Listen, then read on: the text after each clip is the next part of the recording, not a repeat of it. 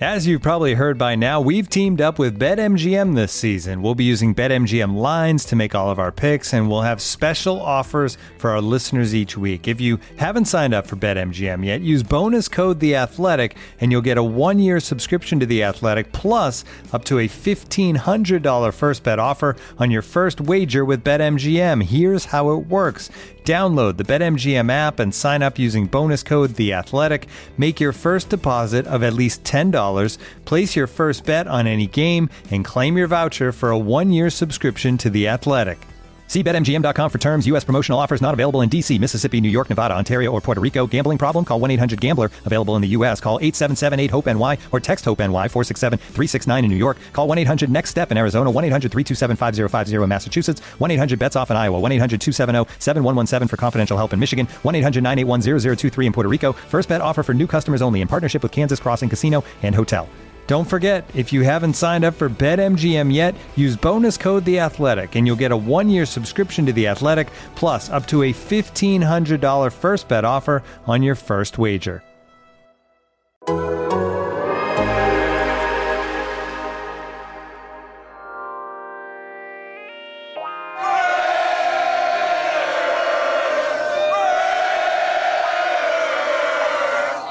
There's been one demand, and that's holding up that Lombardi trophy, period. That's all I care about, is holding that trophy up and holding that trophy up here.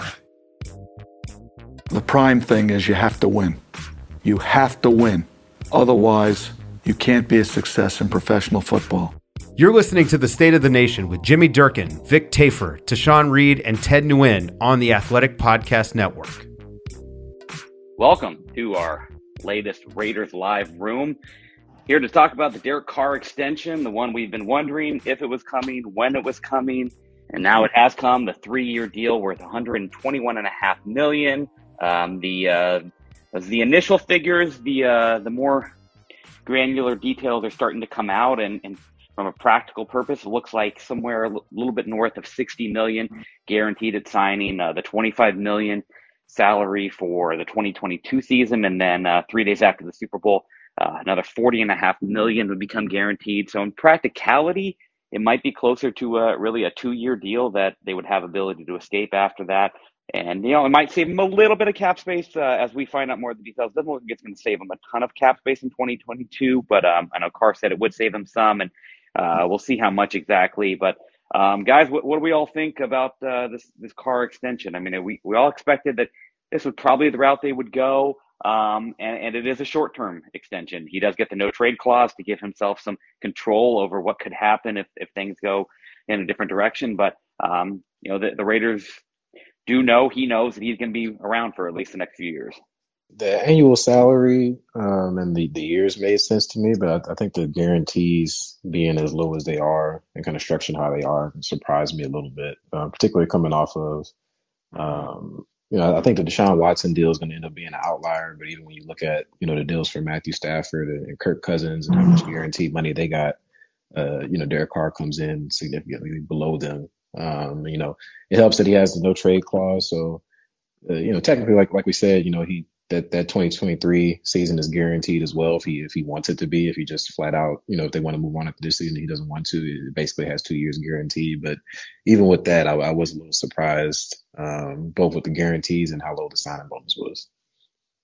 Yeah, I think it's a very uh, team friendly deal. I think um, I don't know if they had him in a, in a, tough spot, but obviously Derek's happy. He gets a little security, but I'm sure it's not the uh, the length of a deal he'd like or the amount of money guaranteed he'd like. But in exchange, he gets a no trade clause. He kind of controls his destiny a little bit next couple of years. But um, clearly, he wanted to play with Davante Adams. They've been it all along.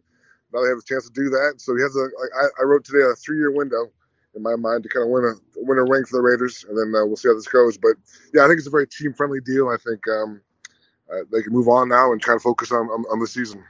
Yeah, I mean, I, I, he told his uh, he told his agent he wants to be a Raider or play golf, and you know, I think when he told his agent that, it's like, oh crap, if the Raiders find out, we probably don't have much leverage here. Uh, but yeah, I mean, it's it's a it's a very team friendly deal, like you guys said. It, I think average per year it'll be what somewhere around that five to six range, and then with extensions coming up for um, young quarterbacks like Murray, Jackson, Burrow, Herbert, and possibly Tua if he plays well with all the weapons he has. Uh, this contract might be squeezed out of the top 10 by by next year. So, um, you know, really team friendly deal. And, you know, I, I, think he has played better than his statistics have shown in the last couple seasons.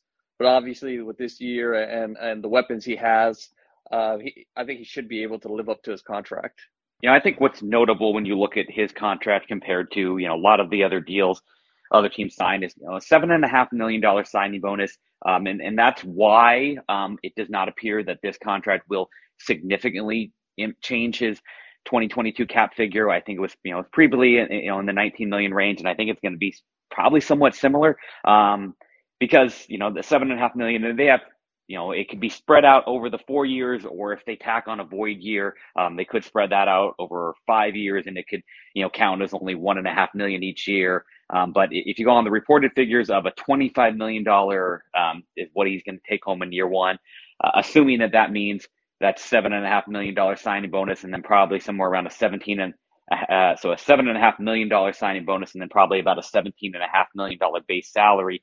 Um, you know, you, figure if they have that void year to spread it out over the full five, that means it's a $19 million cap hit. So um, saving a little bit, but uh, you know, you see a lot of teams, um, and and this could be just they, they haven't quite um, got the full benefits of of the money that they expect to have be an influx now that they're in Vegas. Um, but a lot of teams, you know, would would rather do that as okay, let's give a big forty million dollar bonus that we can really spread out and really lower this year one cap. Um, but for the Raiders, I guess with with that 20 million that they have coming um, in a couple of months, maybe that that's one reason they also felt they didn't need to do that that much. They feel they have enough cap space, um, and they would rather uh, you know not significantly lower this year's just to kick money down the road. Yeah, I think another factor maybe in um, you know freeing up space through Carr's extension not being as big of a deal is they are still going to get that you know, about $20 million in June uh, coming off the books once, once Cory Littleton and, and Carl Nassib's contracts come off. So, um, you know, if they do feel like they need some more space later on this offseason, they already have a pretty significant amount of it coming off here in a couple months. So, um, you know, it, it, may not have been as much of a, a priority to, to get that, that, that first year number down for him. Yeah, I know when Derek talked, and we'll get to questions here in just a minute. You guys can uh, can request to speak, hitting that button there, and we'll uh, we'll hit you guys in a couple minutes. Um, but I know, uh, you know one thing that we were texting kind of during the uh, the Carr press conference that was was notable as Derek kept talking about the guys that he hopes that, you know hopes his deal allows them to bring in more guys and extend more guys. Obviously, talking about Hunter Renfrow, but the name he brought up um, he did bring up Darren Waller once toward toward the end, but the name that he kept bringing up uh, a couple of times was Foster Moreau. Um, he, he, seems to be really high on Foster Moreau and is hoping his deal leads to a, a Moreau extension. Um, you know, again, I, he, he did mention uh, Waller when he kind of started talking again and naming guys that he hopes this leads to them returning. But um, it, it did strike me a little bit surprising when uh, when we heard him at first say, "Yeah, you know, Hunter Renfrow, Foster, you know, these guys we want to want to hopefully be able to extend." Yeah, I think well, because he and Foster are close friends. I think obviously Moreau will be a lot more affordable than Darren Waller. So I think you can probably get maybe Renfrow and, and Moreau done. I, I, imagine now all these big contracts. You got Chandler Jones, Adams, uh, Carr. I kind of feel that Waller's kind of the odd man out. I think he'll won't, probably won't be here past this year, but you never know. But I would think maybe that's just Derek kind of projecting what he thinks maybe realistic as far as who they can bring back now. Yeah, we talked about this being a team friendly deal. Maybe he's doing the the team a little negotiation favor right there with, with all the, the Foster Moreau lines. Uh, yeah, but I mean, you know, even kind of looking ahead, I mean, Darren Waller has two years left on his deal, so it's not as, uh, you know, as much of an immediate priority as it was with guys like Maxx Crosby and, and you know, maybe Hunter Renfrow, guys that are going into the final year of that, that rookie deal that, you know, would have, would have been set up to be free agents next offseason since they weren't first round picks. So, um, I think with Waller, like they obviously you know, have leverage to slow play it a little bit. And, you know, if they do want to extend them, you know, waiting until next year. All right, let's go ahead and uh, take some questions. We're going to go to Jeff S. He's mad at Ted for starting early. Jeff S., you're on the stage. Awesome. Hey, well, uh, I'll say a couple things real quick. I, I, hope that the Raider fans that have been skeptical of Carr hear hear the fact that he's taking a team friendly deal, which is good for uh, good for good for the team, good for the Raiders long term, which I appreciate, and and just the fact that we're going to be competitive. We don't have to worry about who our quarterback's going to be. But um, just sort of a big picture question. I'm curious to get your take on. Um, when I hear people talk about the Raiders' expectations for this upcoming season, I've heard some folks mention that they won a lot of close games and how sustainable is that. But do you think the Raiders are getting enough credit, sort of nationally, for how they were able to to win the games they did, given all of the off the field stuff that they had to deal with? I feel like it's often t- talked about like the Raiders got lucky last year, and yet I think you know with extenuating circumstances off the field, I wonder if um, there's actually room for room for it could have been better had things been smoother off the field. Yeah, I feel like the broadcast teams for Raiders games leaned into it pretty significantly, especially in that Chargers game. It was a really strong narrative, all the adversity and things they overcome and being in this position to maybe make the playoffs. So I feel like it was talked about a good amount. I think maybe some of the reason people may say that it might be fluky is just the nature of the wins. You know, they had six walk off wins, which typically, you know, you have worse luck with that and it doesn't carry over from year to year. So like even going into this offseason, there were some questions about, you know, are the Raiders really a playoff caliber roster? You know, do you have something to build upon? And, you know, obviously from the, the moves that they've made this offseason, they believe so internally.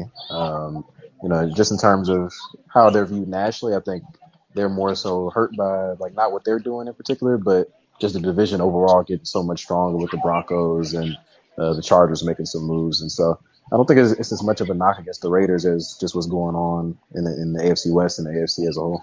All right. Appreciate it, guys. Thanks for everything you do. All right. Thanks a lot, Jeff. All right. We are going to bring on Ramon R. Ramon, how you doing? Hey, guys. How's it going? Good. Good. So my question is now, given all the moves we've made, um, and Vic, I, I, read your article about you know Super Bowl window the next three years. Um, but realistically speaking, I guess what would you guys consider a success a success for the regime over the next three years? Like if to make the playoffs two to three years and get to an AFC championship, would you guys consider that a success or, or what's the the benchmark, no. I guess? Nah, we're saying Super Bowl, right? The whole we play to win the whole thing, right? They're, they're making these moves. They got Chandler Jones, they got the best receiver in the game. Derek Carr came back. I think if you're not looking to win the, ring in the next three years, then something went uh, went really wrong in, in this in this quick planning through together. So I think anything less than the ring is uh, is I'm not gonna say failure is a little harsh, but that's got to be the goal. That's got to be what they're playing for. That's got to be what they, they've set this up for right now. The way they've made these moves this offseason. So I, I think they're all in, and I think it's uh, it's kind of cool. Yeah, I, I mean, to me, I think you know, just from where this franchise has been the last twenty years, I think if they make the suit, make the playoffs in the, in the next three years and make some noise in the playoffs, to me, that's a win. You know, I, maybe my stands are too low. Make, just, some, make some noise. Come on, man. Just make some noise. Get into the championship game. It's so hard. It's so hard. You know, to, to win a Super Bowl, you need so many things to swing your way. But I, I think if you know you make the playoffs and you're able to win a game or two, then you know that that's evidence that this uh, this new regime is is doing things the right way. Like when Derek Carr was talking today, you know, making the playoffs, they they viewed that as a success for last year, but you know now it becomes winning a playoff game. Like let's say this year, like if they win a playoff game and then they lose, like then that's going to be the model going into the next year. So I don't think they'll ever be really completely satisfied until they they win that championship. I mean, the amount of money that they've I guess they, the signing bonuses they haven't really spent that much technically this first year, but like the amount of money they committed to, you know, with, with Adams and Jones and Derek Carr, you know, in the sense, you know, that, those aren't moves that you make just to kind of be competitive and float around. Like, you know, Mark Davis is obviously thinking this is a, a Super Bowl caliber roster. You know, whether that happens, we'll see, but that's, that's definitely the aim. Yeah, thanks. I just think in this division, given the beast of the AFC, I feel like they at least make a championship game, make a run, like Ted said three years from now, I don't foresee that causing you know them to move off of their Carr or, or blowing up the coaching regime or anything like that. Boo! So. I'm booing. Boo! no, I, I think, mean, I think I think if, if, you go into each of these seasons and you you you feel like you've given yourself a chance. I mean, if you're you you if you make the playoffs every year, if you you know if you go on some runs and yeah maybe a couple plays away, I mean yeah I, I don't think you look at this like oh okay yeah we need to blow this up. I mean obviously the goal for every team every year is to win a Super Bowl. That has not been a realistic goal for the Raiders uh, for a long time. And so I think just the fact that you can call that a realistic goal, we'll see if it can be called a realistic goal. I mean, we don't know. We know the division stuff. We know the conference is tough. We know the, you know, the league is, especially the AFC is loaded with all these young superstar quarterbacks. Um, So it's, I mean, the idea that you know the Super Bowl is the goal. I mean, that's that's both obvious, but it's also like um, it's going to be really hard. Um, but I mean, I think if they're in the conversation every year, you know, if they're a team that's in the playoffs every year, um, then you, you would feel pretty good about where they're going. And um, I mean, they're taking a shot. They're taking their best shot at it. I, I, is what I would say. Yeah, I don't think you know if they don't win the Super Bowl in the next three years. I'm not saying the coaching staff is going to get you know fired or anything crazy like that. I do think Derek Carr could be gone in the mix of that, but uh, you know, but if they're competing in the playoffs or making the playoffs pretty much every year throughout this span, like this, I mean, the Raiders have had so much coaching turnover over the last decade or so that you're not going to move on from a successful coach, barring some kind of you know off the field issue or something of that nature. So I don't think they'll be that impatient in that sense. Luckily, nothing like that ever happens around the Raiders. Yeah, right, right. I think, right, I think we need appreciate to, it. To, we need to get it on record. If they do win a Super Bowl, then Vic has to sing another song for us. Oh yes, oh yeah, definitely does. That's a given. That's a given. Thanks, guys. All right, thanks, Ramon. All right, let's turn it over to Bradley N. With Carr being extended, it's uh, obviously the offense is expected to be really freaking good next year. But with Gus, Gus Bradley leaving, I'm uh, pretty terrified that the Raiders defense is going to take a step back. Obviously, looking at their record, they've been legendarily bad. So there's a uh, obviously going to be yet another defensive coordinator. And I don't really know enough about a lot about Patrick Graham. So I'm just wondering what your guys' take is on him and how could he could kind of match the level of success or exceed the level of success that Gus Bradley brought to the defense last year. Yeah, I think with Patrick Graham, if you just look at his, like, if you look at just the numbers for the defenses that he's coordinated, you know, with the Dolphins and the Giants, like, I, I can see why you might be concerned just because they aren't that impressive. But I think he's a coach that his reputation and kind of how he goes about his job, you know, it, it stands out much higher than, than maybe what the results are. Um, I think he's played, you know, he's, he's coached some teams that aren't that talented defensively. And so the hope is that, you know, with his schemes, it's, more diverse than Gus Bradley's. It, you know, he has multiple fronts, multiple coverages that he uses and alignments and things of that nature. And so, uh, you know, I wouldn't say the Raiders defensive talent is like great or anything like that, but I think it's good enough to where, you know, if Patrick Graham is the coach that he has a reputation of being, it should be at least uh, solid this season, barring some injuries. Yeah, if you if you want to look at some you know positive examples, just watch Graham's um, defense against uh, the Chiefs last year, and look at what the Raiders did against uh, the Chiefs last year. Um, I, I, think with Graham, you know, when you study his defense, he does a lot of modern things, um, you know, really cutting edge stuff that's really trendy in the league.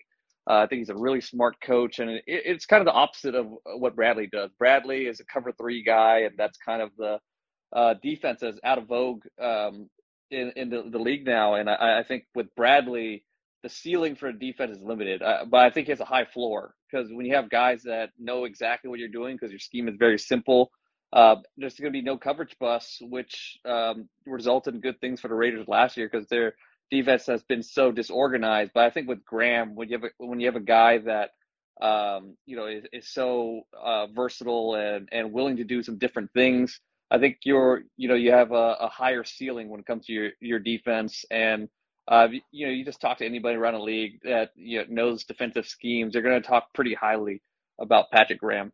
I'll just add that I think it's easier to play defense when you're ahead, obviously. So we'll have a good pass rush still. They got Chandler Jones, Maxx Crosby. So if the offense is as good as it should be, we'll be playing with the lead in the fourth quarter, which definitely makes it easier to play defense. We're going to move on to Kyle P. Kyle, you are on the stage. Hey, I'm wondering uh, with a few more extensions possibly on the horizon with uh, Hunter, maybe uh, Foster, maybe a pay bump for Waller. Is that going to eat into that uh, 20 million post June one significantly, or do you think we'll still have money to make a move for a proven veteran? I still think uh, another detail safety could help.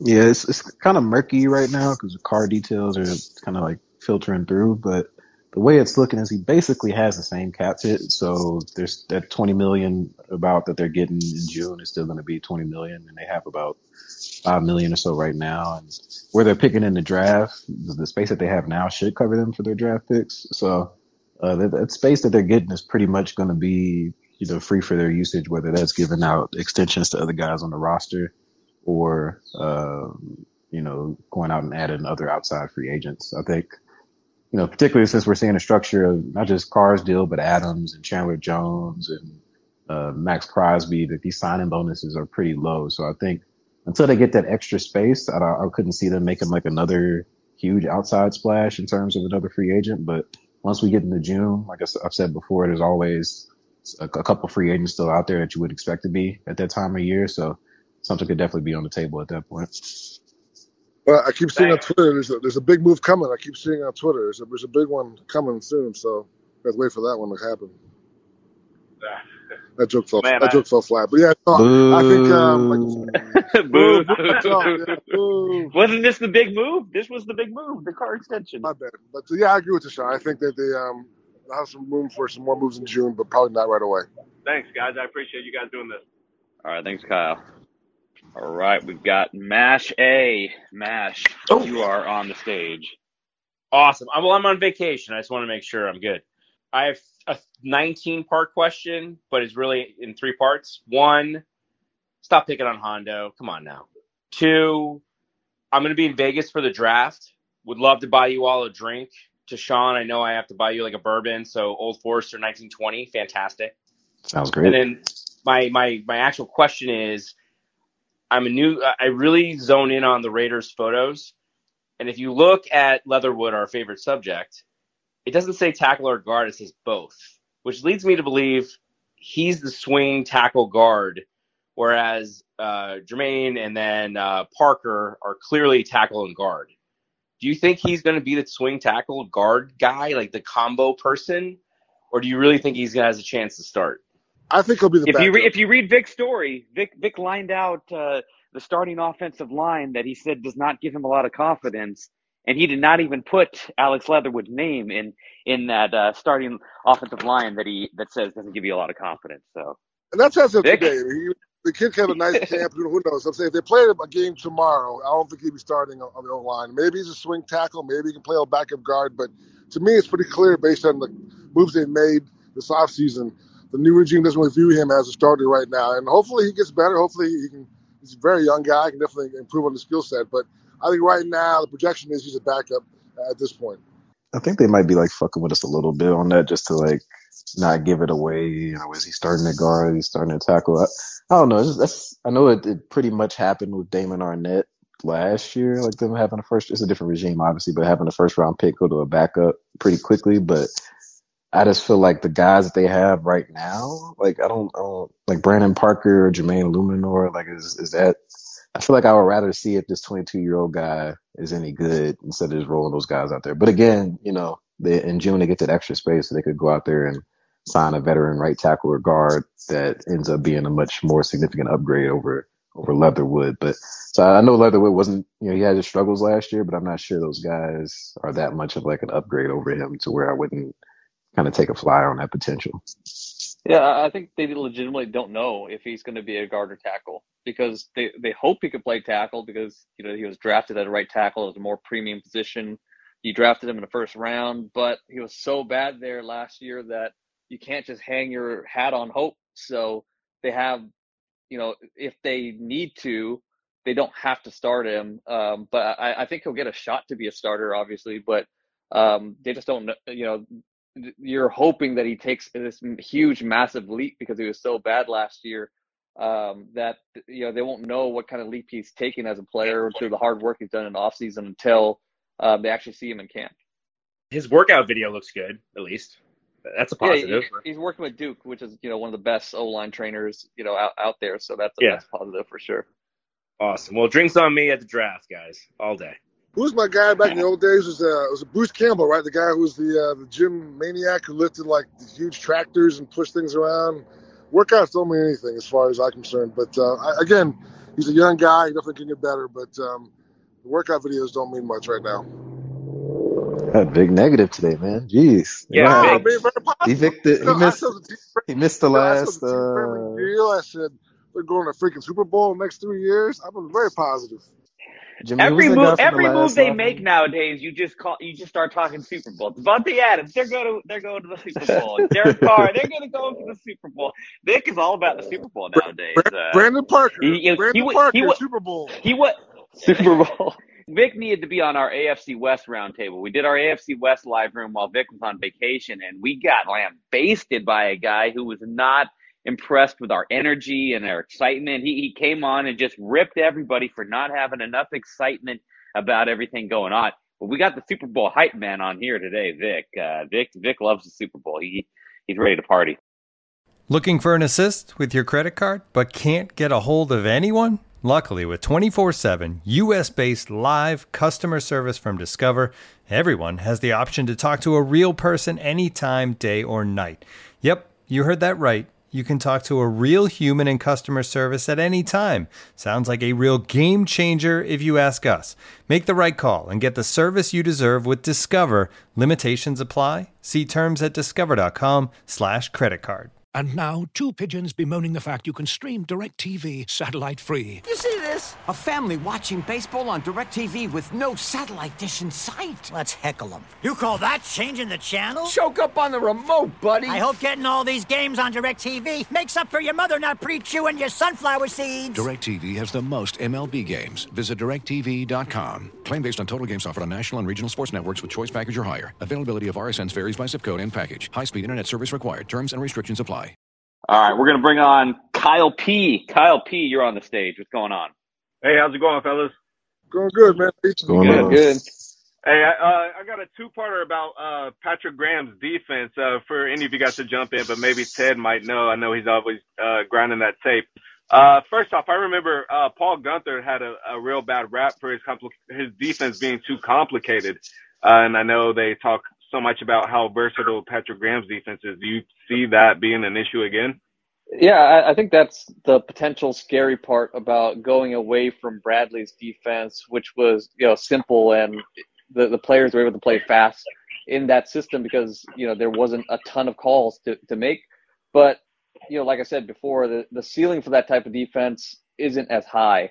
So you know you can run a complicated system. You know, Bill Belichick runs a complicated system. Nick Saban runs a complicated system, but it's the way you teach it. So if he's a good teacher and he's organized and his staff is able to teach it to these players, then you know you, you should be fine. But that's the thing we don't know about him, you know, without being in these meetings or not. So uh, you know, I, I wouldn't be scared of a complicated system because you know some of the best defenses in the NFL are, are complicated. It just depends on uh, what kind of teacher you have and whether he's able to evaluate um, the guys that he he has in those rooms and put them in the best position to win. Yeah, it makes sense. I'm I'm afraid of the change, man. To be honest, I was uh, upset with how basic Bradley was, but it, it worked. It, it brought us to a, a middle of the pack defense where we hadn't seen in a while. But um, the the back end of that question, I know they say uh, you're 75, 80 percent in nickel, but you, we'll play you know plenty of three four, and then if we have uh, Chandler Jones and Maxx Crosby both playing those uh, kind of stand up positions, does that mean like you're basically rushing five all the time. Is that an issue? Is one of them going to have to drop more often than we would like to see? Jones has shown that he can do that, so I think that it's not the ideal thing for him to do, but I think he has that that skill set. Go ahead, Ted. Sorry. Yeah, no, it it doesn't mean you're going to rush five all the time. So they'll have different calls where uh, you're, you're basically going to rush four. You know, they'll- they'll say like you know strong side backers rushing here, but um, they're they're not going to drop Jones and, Crosby, you know, more than maybe one or two times per game. Um, and they're going to be in nickel a lot of times, so they're going to be in, in, in even fronts most of the time, anyways. And the times that they will be in that five man front is, uh, are going to be on rundowns where you're most likely going to see runs. So I, you know, I don't think you have to worry about that, anyways. And you know, like um, my friend Coach Vass says, you know, if you drop a guy like Maxx Crosby back more than twice a game, then you're an asshole. So let's just hope that uh, that's not going to happen. Gotcha. All right. Thanks. I appreciate it, fellas. I think we've cleared the uh, the queue here. Any any final points you guys want to make? I mean, uh, that we didn't really talk that much about the no trade clause, but I mean, I think for Carr getting that included, like we said, you know, the deal is you know it's not the greatest deal for him. It, it is a more team friendly deal. That would seem to be kind of the you know when when we heard Josh McDaniels talk about the sweet spot a couple weeks ago for for the Carr camp. That was probably uh, part of this them for them finding the sweet spot is being able to get that no trade clause. Yeah, I thought it was a nice move by Steve. I think it definitely um, kind of helps out with the, the, the lack of guaranteed money or the lack of but not the, the huge numbers that other quarterbacks are getting. So I think nice touch by him to kind of appease uh, the Carr camp a little bit. And I think um, I think everyone's happy today right now. That's the most important thing. So you kind of build off this and, uh, and see what you got. Yeah, I guess the way that the Carr is probably viewing it is like he's he's too good for them to just cut him, right? So I mean, like if if they're gonna move on from me, they're gonna have to trade me. And so like basically this money is unless he just falls off a cliff or just his injuries, like it's, it's, it might as well be guaranteed, I guess, in his mind because you know if he wants to be there, like it's ultimately in his hands. Obviously, at some point, it, you know they could just cut him if, if it got to that point. But uh, I think he's and it's kind of indicative of this deal is you know, Carr may not be like an elite quarterback, but he's good enough to where you can't just bank on finding another quarterback as good as he is. And so he's kind of in that Kirk Cousins tier and, you know, their annual salaries are matched up and Kirk Cousins also got a, a no trade clause in his deal. And so it kind of surprises some people that, you know, quarterbacks of their caliber get that, but I think it makes sense when you factor in the concessions that he's making elsewhere. We'll bring on Donald S. Donald, you're on the stage. All right, hey, I had a question about the offensive line. I know we always get questions about that, but it was like we're talking Super Bowls, but we saw how bad the line was last year, and it's like, okay, what could we do if we can't run the ball? And you know, we have Khalil Mack sadly coming at us, and uh, Joey Bosa. So, what do you guys think we'll do in the draft, and or what we'll do with that twenty million dollars coming in June? Do you think we'll get more than one offensive lineman? They hold on to all five of those picks that they have in the draft, it'd be hard to see them like not taking a swing on, you know, one of those later mid, mid, mid to late rounds offensive linemen with some upside. But I don't think outside of maybe somebody like, uh, Kinnard or, um, Faalele, you know, dropping down to 86, I don't think they would get guys that probably going to be starters year one. So uh, I think if they're going to go out and get some starting help, um, an offensive line, you know, I can see a situation maybe they draft a guy with some upside and then when that, that money comes off the books in June, they could go get one of those veteran guys. I don't know if, you know, Daryl Williams or Riley Reiff or, you know, some of those veteran offensive linemen will still be out there at that point. But yeah, that's definitely the biggest concern left on the roster. Not to say they, they're perfect elsewhere, but, um, yeah, you can have all these weapons and a really good quarterback, but if their blocking is as bad and inconsistent as it was last year, I think they're going to run into some hiccups. I think the offense will still be pretty good, but I don't think it would be great, which is what you're banking for when they made the investment that they have so far.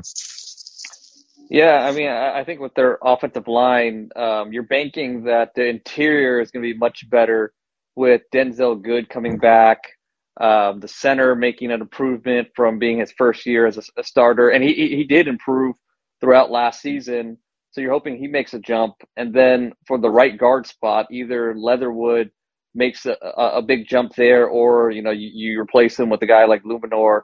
So hopefully you have the left tackle, two interior um, at least you know solid, and then you know with the right tackle spot you have some competition there.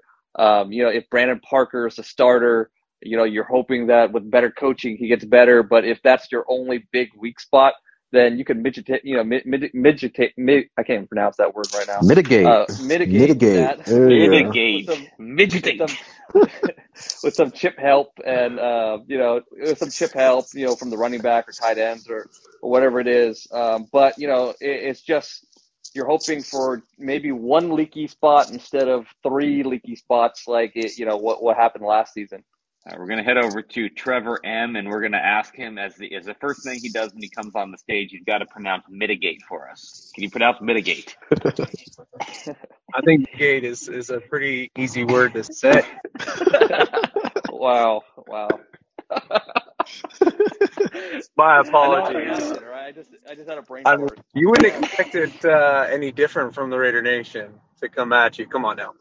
So uh, the previous guy took uh, a couple questions, but I, I along the same lines when Cable came in and we took Kolton Miller and everybody was freaking out and they were like, okay, now Cable is amazing because Kolton Miller has turned the corner and he's doing a very good job, probably top five left tackle in the league. And Cable's great. And then this year, Cable sucks again and our offensive line is terrible.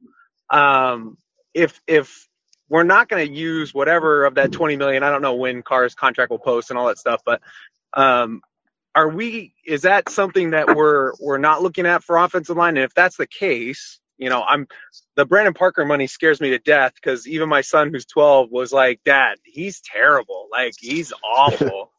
uh, if if the money that we're gonna to spend that we free up in June doesn't go to offensive line, let's hope it does. Even though, like I said, that Parker contract scares me. What are we gonna do with that money? Uh, extension, extension. Apparently, they don't have you know, like with these, these signing bonuses that we're seeing, um, I feel like if they had it, they would have tried to push Derek Carr's cap number down some more this year. So, um, you know, for if they do want to extend somebody like Hunter Renfrow, we've seen the receiver market balloon, you know, guys like Christian Kirk getting kind of money he got, you know, Ren Renfrow coming off, you know, a Pro Bowl season, I think he's going to be more expensive than maybe they anticipated. And so that you know, maybe not having the cash, but when you have that much cap space, you can, you know, traditional salary and, and get him to the annual salary that he's trying to get to. And so if they don't end up, you know, signing a significant free agent, uh, when that money comes off the books, they could use, use some of that money to extend some guys and kind of, you know, offset them not having maybe the cash to give guys those, those big signing bonuses. Yeah, uh, that 20 million is probably not going to help the offensive line just because all the um, good free agents or potential starters from the free agency pool have been pretty much signed. I mean, you could sign, you know, there's still Marcus Cannon who played right tackle for McDaniels before, but he's coming off, you know, a, a pretty significant injury. So they have to see um, how uh, he is. But, you know, if if you could use that $20 million to shore up the secondary, then maybe you could take multiple shots at offensive linemen in the draft. Uh, but it's just hard to count on finding – a starter when you know your highest pick is your your third round draft pick. You know, maybe they uh, maybe they trade back in the first round using future picks um, later, but um, you know that that's a tough spot where the Raiders are at now. They they still have some major holes in um, the secondary and, and, with the offensive lines. So and they don't have much capital to uh, kind of fill fill those hole, holes with. Uh, you know, and like I said, you know, it's just hard to fill to count bank on finding a starter uh, in in the third round. Come on, Honey Badger is just sitting around waiting. He's going to wait until June second and wait for the Raiders to get all that cap space. That's just why he hasn't signed yet. He's gonna they're gonna they're gonna sign Honey Badger on June second, and uh, they're gonna lock up that secondary. Yeah, thanks for for flooding my mentions with all the, the Honey Badger questions. Now, there you go. Cool. All right, Derek J. What's going on, Derek? Is Gilmore still uh, definitely out of the question? Yes. Yes. Thank you. there you go. All right, Stephen L. Stephen L. You are on the stage.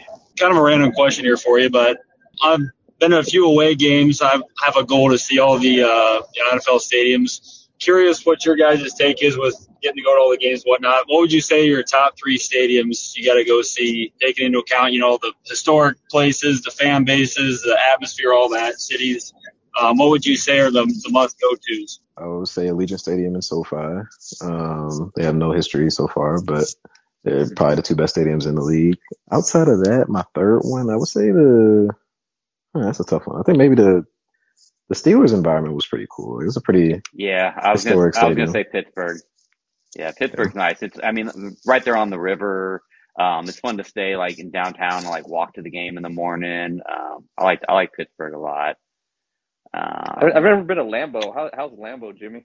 I haven't been to Lambeau yet either. Um, yeah, I mean I only had like two full seasons of, of doing all the travel, and they didn't go to they went to Lambeau like in the preseason, so I haven't been to Lambeau. I've been to about half of the stadiums. Um, you know, and I don't really travel much anymore. So, um, yeah, I've only, I've only been to about half. Um, I mean, for, for the city perspective, not necessarily necessarily the stadium. Uh, I mean, New Orleans when you know when the Raiders play there. I mean, you know that, that game in 2016 was was obviously a crazy game, but I mean that's you know, and from the perspective of being able to like go to bourbon on Saturday night, go to the game on Sunday, go back to bourbon on Sunday night. Um, it's hard to beat going to a game in New Orleans.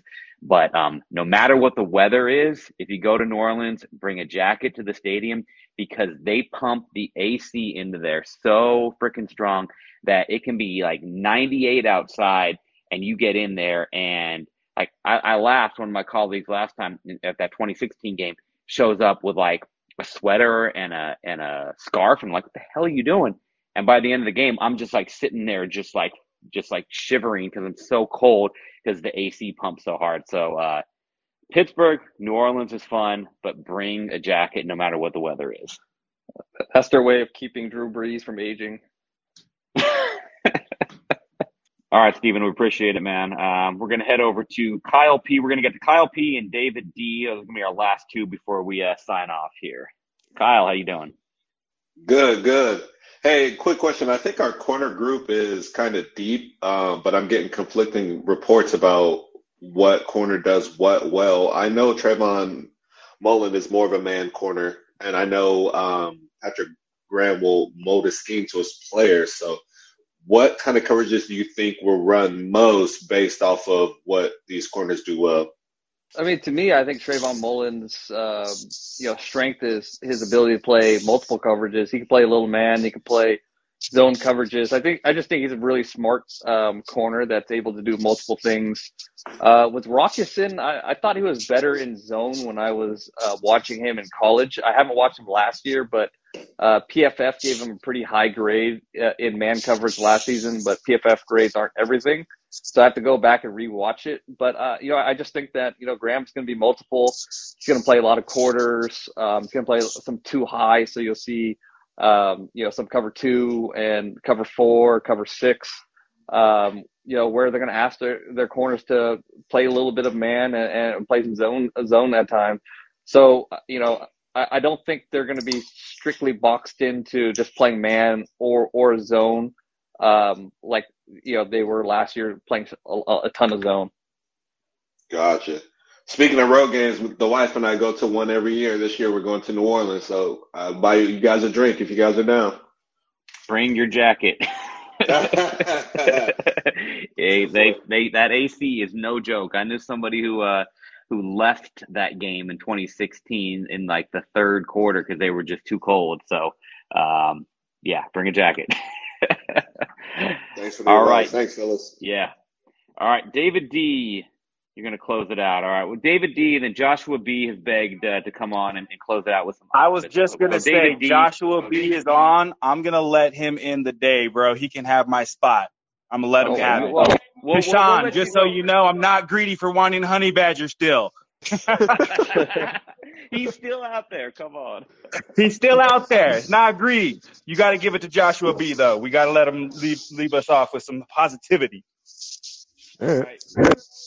Joshua B. You're here, man. This is just a reminder that I Oh, it's this guy. are going to the FC West. Again, like I said this in the last chat, I don't understand why anybody disagrees with it. Everybody's so spreading about the offensive line. Here's some news about our offensive line. It's going to be in their second year together. Do you want to know what every other NFL podcast says? Offensive lines with continuity are the ones that are successful. And there's no reason why we're not going to bring everybody back on the offensive line and why they wouldn't be better. And before everybody's like, oh, wow, you know, they really suck. You know, what are we going to do? Here's a news flash.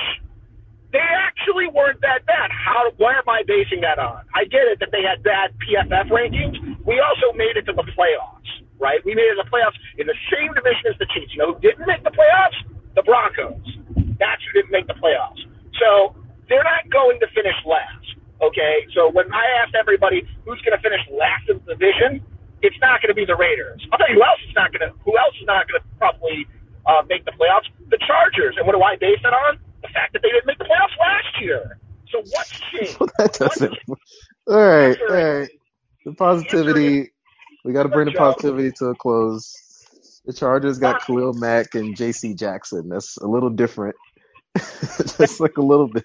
Is it different than Chandler Jones? Is Chandler Jones so much worse than Khalil Mack? Or is it just that Khalil Mack was injured last year and you can't remember? No, I would say also on the offensive line. I mean, Brandon Parker's been in the league for a while now. Like, is Brandon Parker suddenly going to be a good starter?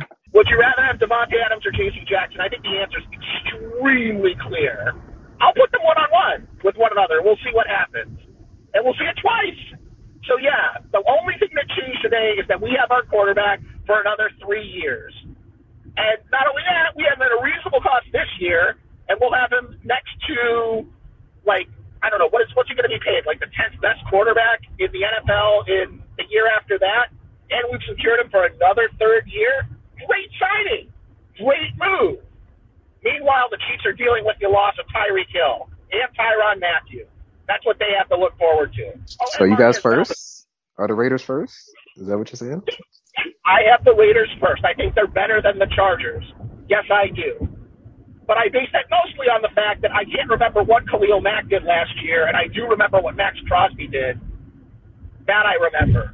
But maybe the reason I can't remember what Khalil Mack did is because he was as injured as Joey Bosa was. But I do remember what Maxx Crosby did. I remember that because he was there the whole time. so, so was Chandler 15 seconds. I remember that. That piece I remember.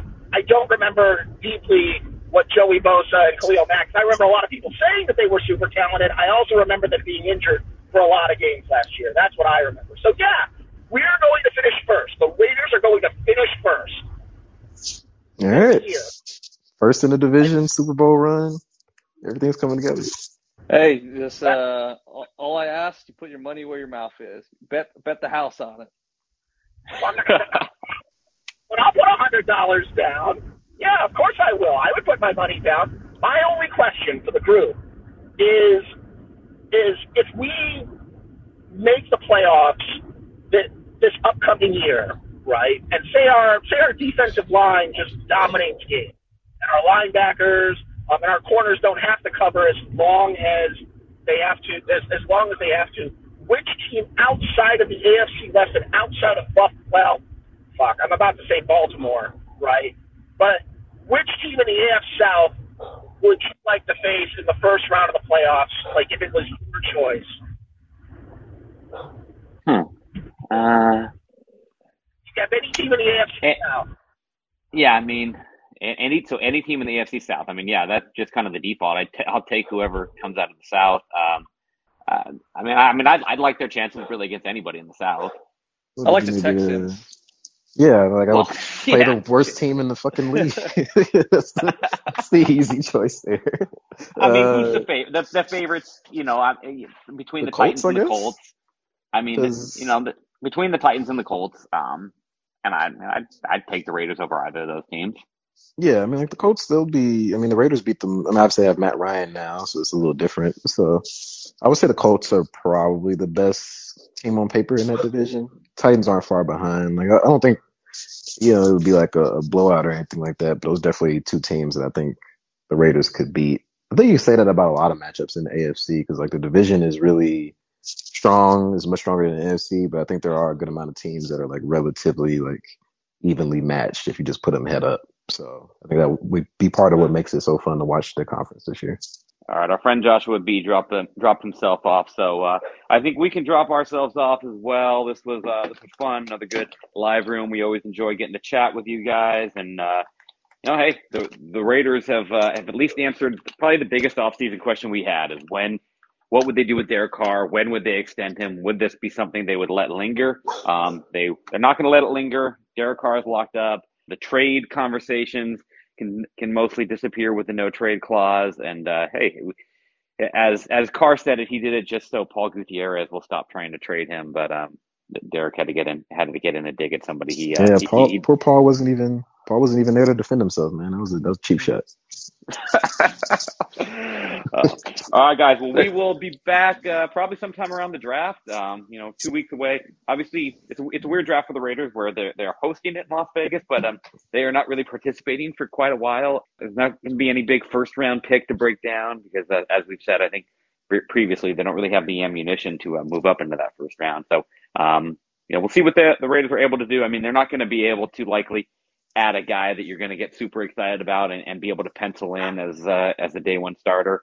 But you know, last year they obviously went out and drafted a guy that uh, that they thought they were penciling in as their right tackle, and, and we see how that worked out. So uh, as Raider fans have, have eagerly pointed out, at least they don't have to. Uh, at least they're not going to be disappointed when uh, when the Raiders reach for somebody in the first round that they uh, that they don't like. So um, you know, when when the first round, first two rounds go on, you sit back and you watch some Davante Adams highlights and, uh, and enjoy the fact that he's a Raider now. So. Yeah, on top of those uh, those mid round steals that they would might find another Hunter Renfrow, the Maxx Crosby, something like that. You know, uh, Nate Hobbs. Yeah, we got some excitement in those in those later rounds. You just might not know who they are when they're drafted. All right, guys, we will talk to you all again sometime soon. Welcome to the jungle. We got fun and games. We got everything you want, honey. We know the names. We are the people that can find whatever you may need. If you got the money, honey, we got your disease in the jungle. Welcome to the jungle.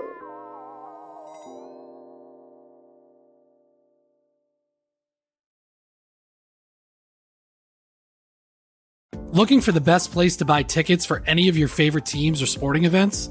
We've got the spot. Our partner, StubHub, has been the leading ticket marketplace in the world for over 20 years, providing a 100% guarantee with every order. From a worldwide selection of live events, the widest choice of tickets, and industry leading partnerships, StubHub has what you need to purchase with confidence. StubHub, an official partner of The Athletic.